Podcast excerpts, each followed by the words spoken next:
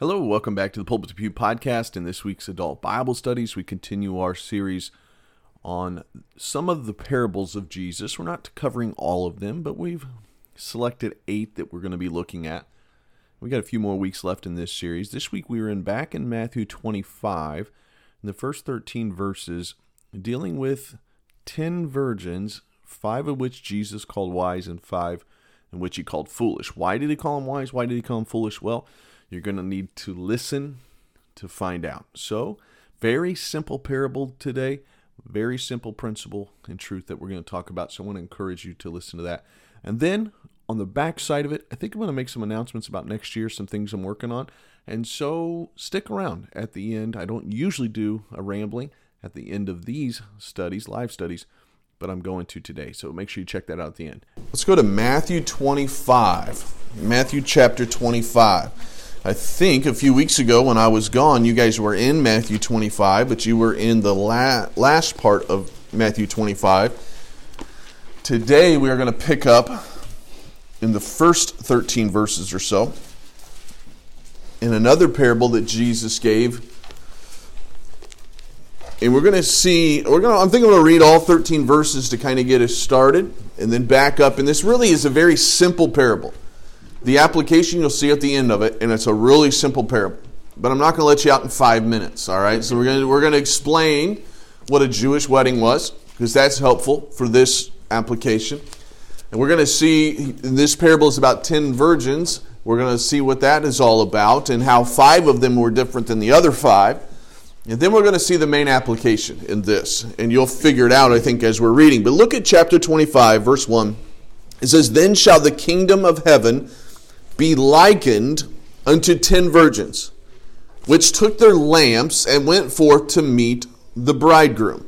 So, these lamps were not like obviously I think you understand not lamps like we would see today. No electricity. They're not just switching a thing and turning it on. It was probably like these torches that they would have. And then they would have this oil that would help to keep them going. It says there was in verse 2 says and five of them were wise and five were foolish so we automatically in this parable see a contrast that's what's going on verse 3 they that were foolish took their lamps and took no oil with them. But the wise took oil in their vessels with their lamps. While the bridegroom tarried, they all slumbered and slept. And at midnight there was a cry made, Behold, the bridegroom cometh, go ye out to meet him. Then all those virgins arose and trimmed their lamps, and the foolish said unto the wise, Give us of your oil, for our lamp are gone out. But the wise answered and said, Not so, lest there be not enough for us and you, but go ye rather to them and sell and buy for yourselves. And while they went to buy, the bridegroom came, and they were ready, went in with him to the marriage, and the door was shut. Afterward came also other virgins, saying, Lord, Lord, open to us. But he answered and said, Verily, I say unto you, I know you not. Watch therefore, here's the application for you know neither the day nor the hour when the Son of Man cometh. All right. So, pretty basic, and the verse 13 is, I think, the application to his whole parable. But what was going on in this scene? So, let's kind of go back 2,000 years to a Jewish wedding. And imagine we're sitting into a Jewish wedding. If we were in an American wedding today, we know it's quite a bit different than a Jewish wedding. A wedding today, a typical wedding today, is somebody proposes, they get on a knee, they have a ring or whatever.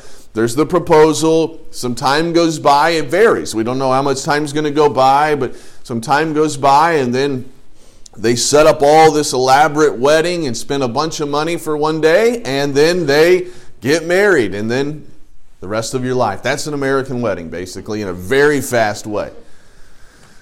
What is a Jewish wedding?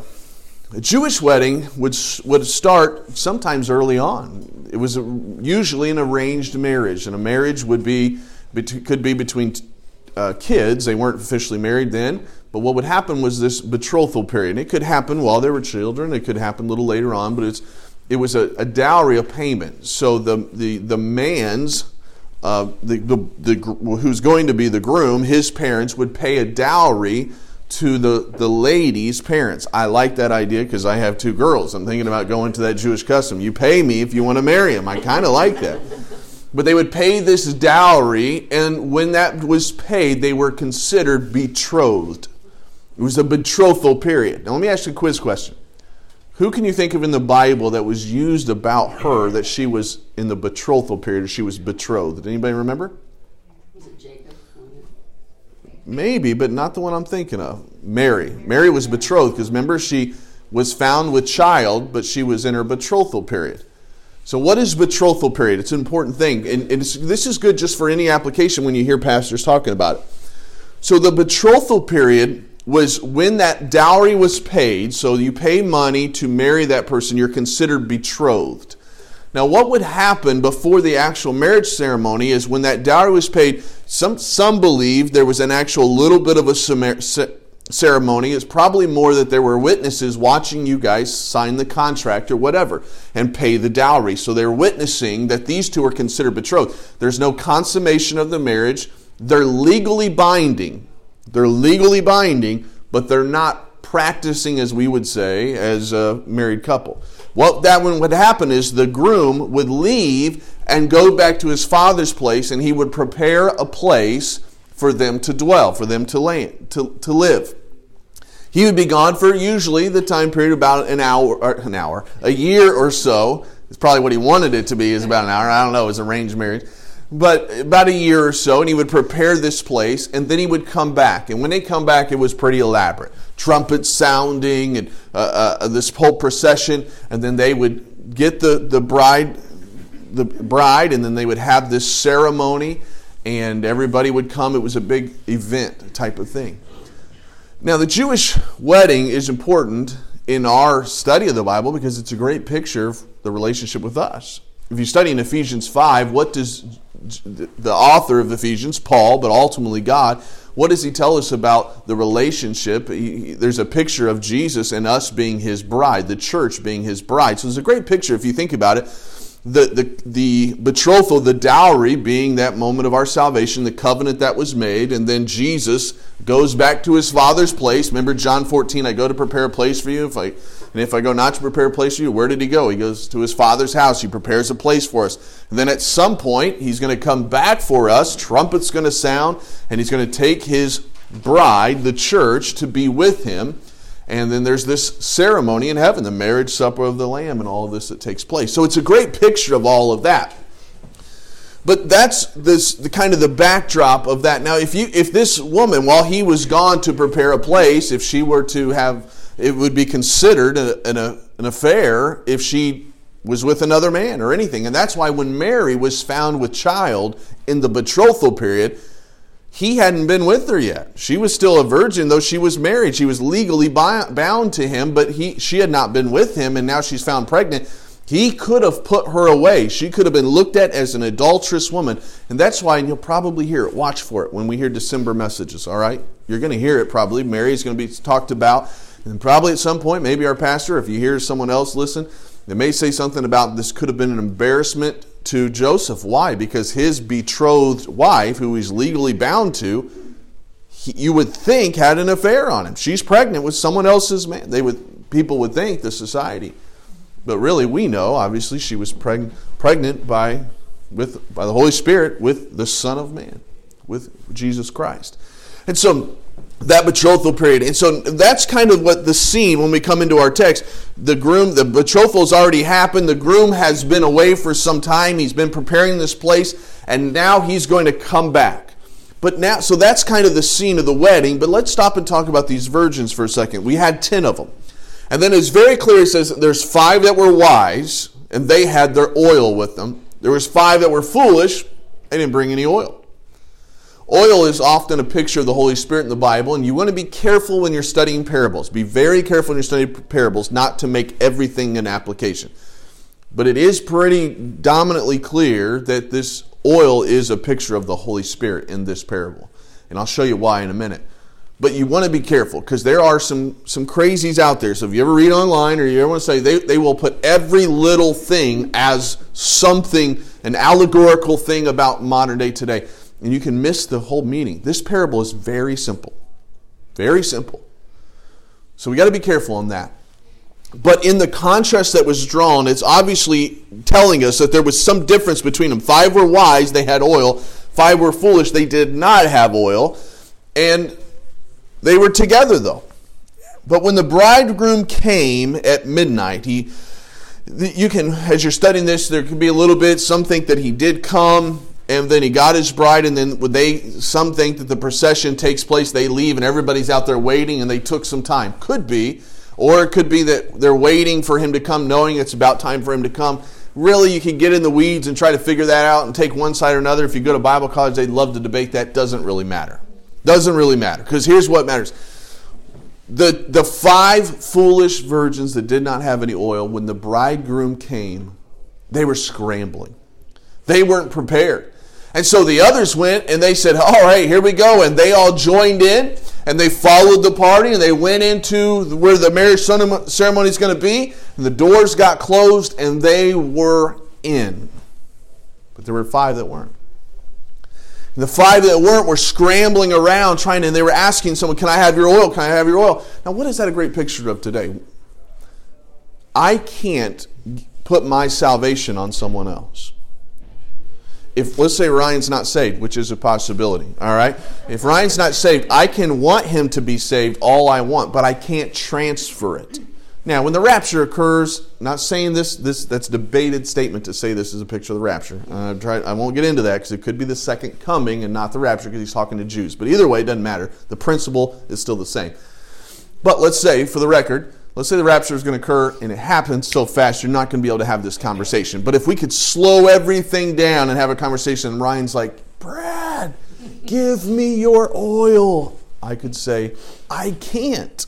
There's no way I can. My salvation is mine. I can't transfer it to you. I can't transfer it to my kids. Salvation can't be transferred to anyone. You have to make that decision on your own. Five of them did. Five decided to take their oil, and so their lamp in this picture. Don't don't try to draw all these applications and stuff. But the lamp wouldn't stay lit. It wasn't there. They couldn't go in. By the time they went to try to get what they their oil for their lamps, and the time they got back, it said the door was closed. It was too late. And all of this is a picture that you would say, why would we have this lesson in our Sunday school class? Well, that's a question that me, Dad, and Brian, and Matthew were all talking about this week. Because really, the application is this if you're not saved and Jesus comes back, it's too late. It's absolutely too late. I would think if you get up to come to a Sunday school class, you're saved, and that's great. So, but let me park there for a second and then move to another application because this is the main application. You got to really search your heart. All 10 of these virgins thought they were fine.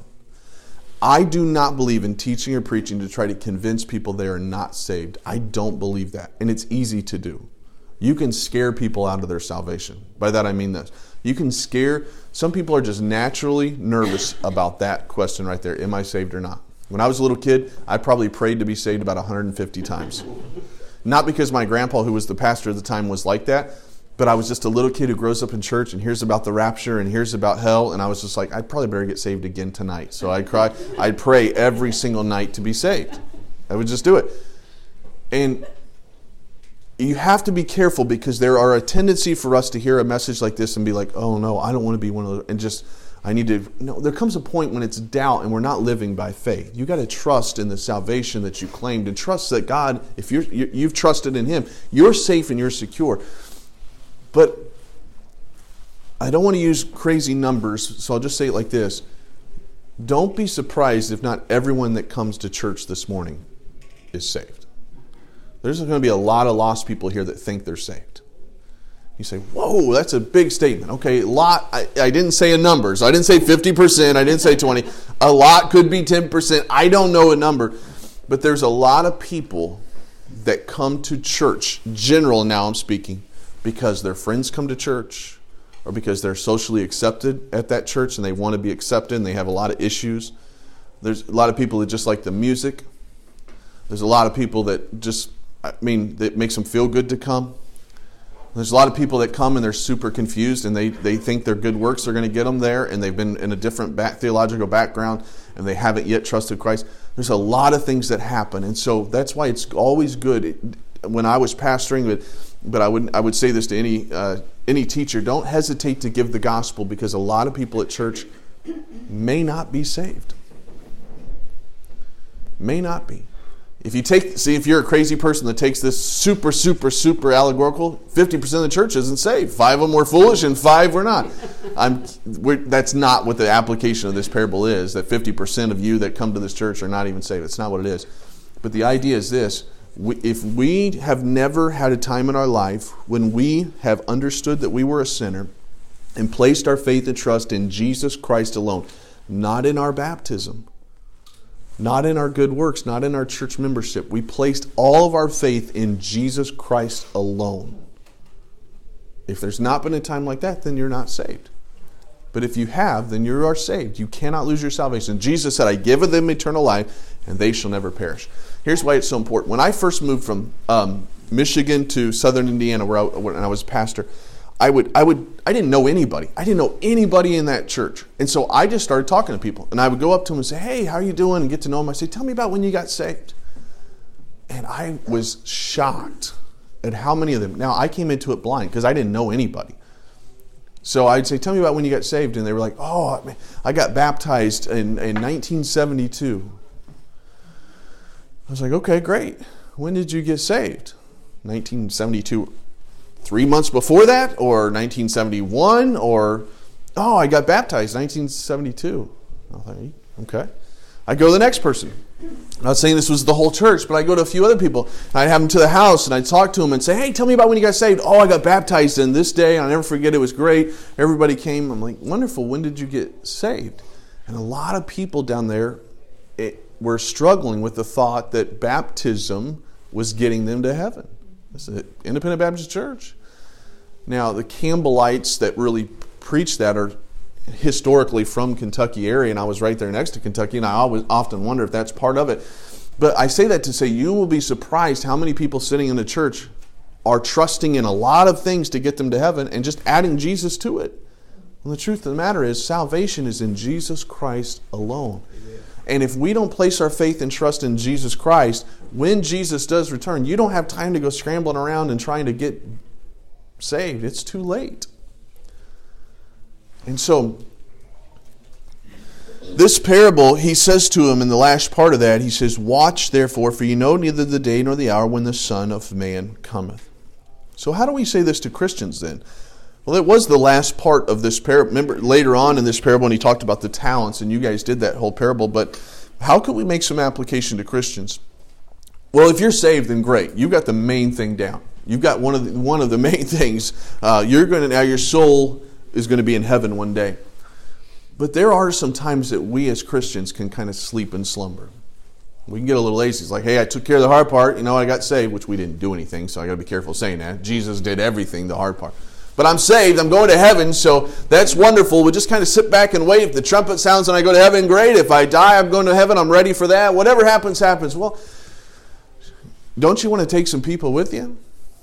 Don't you want to see your mom and dad? Don't you want to see your brother, sister, your cousin, your nephew, your friends, your neighbors? Don't you want to see them? The, the, the principle's still the same. The hour's going to come, and, and the trumpet's going to sound, and one of these days we're going to be gone and we're going to leave them behind. I, I really, my heart was, I felt it as Chris was talking about. Not that, not of his daughter's not saying, I'm not saying that, but just hearing Chris's voice talking about his daughter encouraged my heart because you can hear a dad's love for him and his burden for him. I love that because nowadays a lot of times we're just like, well, whatever happens, happens. No.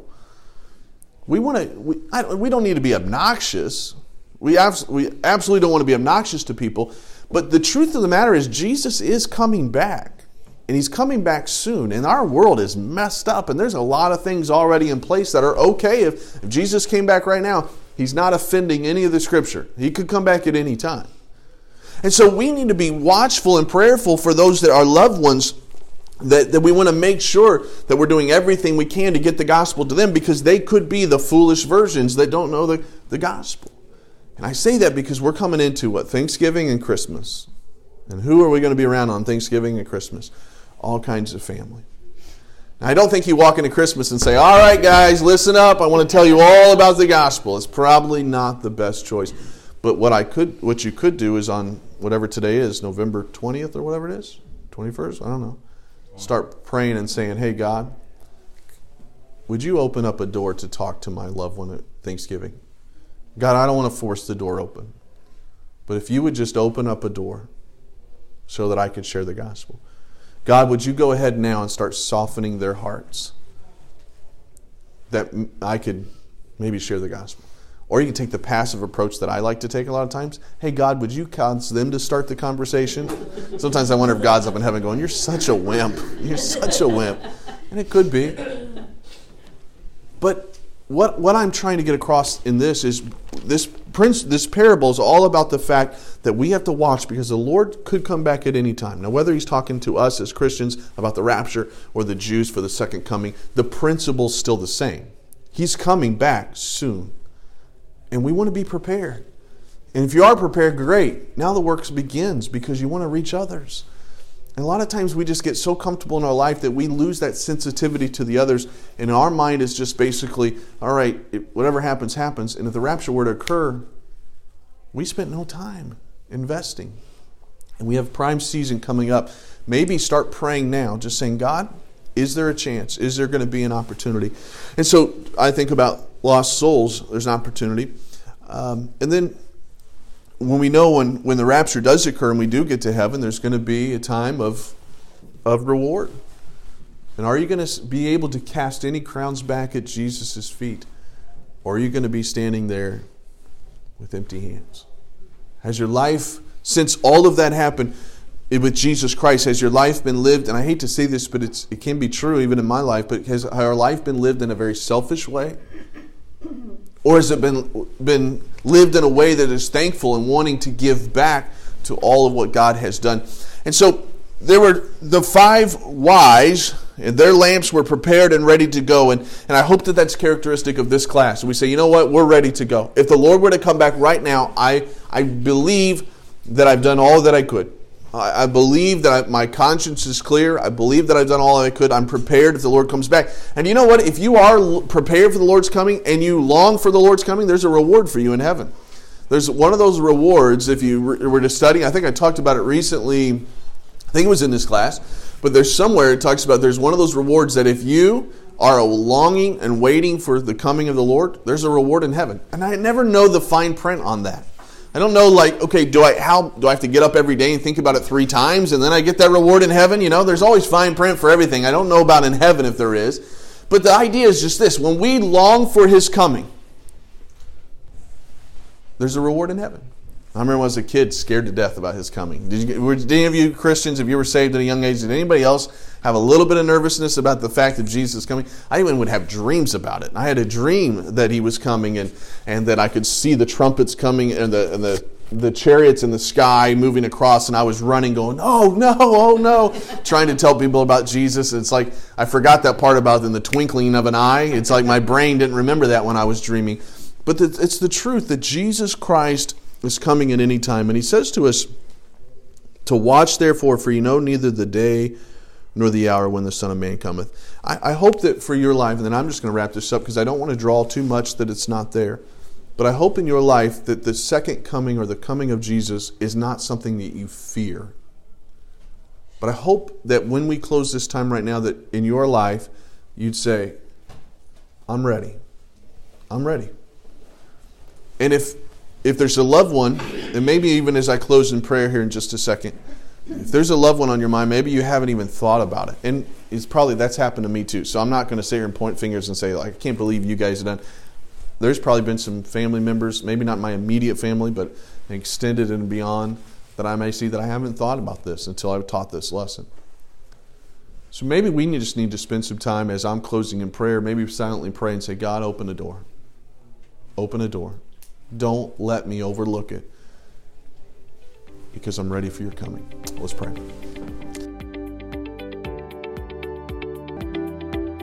Well, hello. Hope that you enjoyed that study. Thanks for sticking around for the ramblings. I don't typically do this on our live Bible studies, but I am today because I want to talk to you and I will maybe over the next month and a half from time to time talk to you about a couple of ideas, a couple of items that I'm working on for next year, 2023. The danger about me saying this is I don't know if I'll get it accomplished. A lot of it depends on my time, a lot of it dep- depends on your feedback, a lot of it depends on um, just my family life at that time. But then, number two, the reason I am saying it though is because it does give me some accountability. And I'm going to need some help from you in the sense of some feedback along the way. I may be putting out some polls, I may be putting out some questions on the email newsletter, and your feedback will help me streamline and will help me to create around really the needs of you and what the interest of of the interest that you have easy for me to say. So what am i talking about well first of all you may have already noticed but if you ever do go to my website which is bradmcclure.org o-r-g i was going to change that but i decided not to because someone has stolen bradmcclure.com and if you ever wind up on this listening to this whoever has bradmcclure.com just give it to me but um, I, bradmcclure.org o-r-g and it has changed. I haven't made it under construction. You can still get on there. You can still see some of the changes. It's it's being constantly tweaked by me. The, the free moments that I have to get on there to, to mess with it, I am messing with it. So you may get on one day and see something and get on another day and see other things. I'm constantly testing things out right now because I'm not publicly launching it. Launching it to who? But not publicly necessarily making it uh, announced until probably January, but I'm working on it. But why? Number one, I got frustrated with the WordPress site. But number two, this, as I said on the last week's podcast, this can open the door to possibly do some content creation in the future, like a course creation and different things like that. It does allow me the opportunity to open up some paid things and we say, "Whoa, we don't want to do anything that that's fine." And the this whole thing's got to grow before we get there, but it sets the stage to be able to do some of that, and it and it allows me to and motivates me to start developing Bible curriculum type of things that are going to help you. So, I said I need help from you. A couple things to keep in mind when you, if you ever do go to the website bradmcclure.org, you're going to notice that it says something about members and subscribe and becoming a member. If you already subscribe to the newsletter, you're already inputted into the new system. So, in order to see members only content, all you got to do is put your email in and it's going to allow you to see members only content. So, if you're listening to this and you already subscribe to the newsletter, you can do that. It just may tell you to put your email in. You've already given me your email, so then you can see members only content. Right now, I'm not making members only content. Right now, I'm making public content. I'm not making anything right now, but when I do, it's just public and everybody can see the public stuff. But when the members only contact come out, all it costs you is your email. And if you've already subscribed, you're already in for now. It will allow me down the road to make another level, which is not only members, but members and then whatever. You could charge a fee. And there could be courses that are made uh, for instance, some courses could be written or some courses could be made via video on books of the Bible, topics of study, or whatever, things like that down the road. I mentioned video, and that's because I'm trying to double down and go more all in. That doesn't sound real confident, does it? But on YouTube next year. And so, even to design some of my Christmas list around that because I want to start going in on YouTube a little bit and allowing me to create some things. And so in the future, if there was courses, it would involve some video content, but also some written content and an area, an opportunity for you to to learn and to study and to grow. And the, here, here's why I think about this. Can I go long on this for a little bit, guys? I, I taught short, so some of you don't know my life situation, and that's fine. But I, I've got my master's degree in Bible and in ministry, but I'm no longer in ministry for situations outside of my control. But a lot of things I've been praying about is God, I may no longer be in ministry for things that were outside of my control, but it still doesn't mean I can't teach the Bible, still doesn't mean I can't try to help others along the way. And that's my passion to help others fall in love and learn and apply and study the Bible. And so if the website is a way for me to do that and I can still do it while being a banker as the main job for now, then I want to try to be able to do that as long as I can still be a good husband and be a good dad. So, YouTube is going to be an area that I'm working on and an area that I would like to make a little bit more prominent in the the upcoming year. So how can you help with that? So the best things you can do if you want to get ahead of it, many of you have, but go ahead and subscribe to the YouTube page. It's Pulpit to Pew. Google that and subscribe to the YouTube page so then you're ready, you're prepared for when that does come. And make sure you subscribe to the newsletter. subscribing to the newsletter right now, I will move them over and get you into the new website if you do. And you're still going to get the newsletter. The newsletter content will come to you in a different way um, starting probably in January or so, or once I learn it a little bit more and find time to. But um, for now, it all goes through a program called MailChimp. And so that's kind of how it's set up. So there's a lot going on behind the scenes, and I am a novice at this. I know enough to be dangerous, and I know and I have a passion enough to be dangerous. And so I'm going to ask of you a couple things that I don't normally get this transparent on. Number one, would you pray for this podcast and for wisdom in this? I really only want to move forward as God leads in this. But then, number two, if you would subscribe, YouTube, subscribe to the newsletter. Check out the, the site, bradmcclure.org. I'm trying to tweak some things here and there, but check that out. And then I really do need your feedback at some time. I may request it in the newsletter I'm going to work on after I'm done with this recording. But what is the best way for you to learn? Is the best way for you to learn through audio, just listening to a podcast, through video, watching a YouTube, or is it through written, maybe reading an email alongside as you're doing your devotions? Maybe if something was written out about explaining the book of Esther as you're reading the book of Esther, and that would help you. Just some feedback like that will help me to kind of as I'm designing everything behind the scenes. So, I'm going to be working doing a lot of that. I'm just asking that you pray and ask that you just continue to follow along, continue to share the content with other people, and encourage people to follow along on the podcast. I'm going to try to make it better, but still relatable and fun. And I hope, and I, I hope that it's going to be a help to you. But I'm thankful for you being here almost three years. In January, we will celebrate three years, and many of you have been here from the very first episode, and I appreciate that. So I've went long, but I just wanted to be honest to talk to somebody about the nerdy side of what I'm doing because I'm enjoying it and I'm hoping that I can bring some value to your life spiritually in 2023. Would you pray about it? Thank you. Have a good week.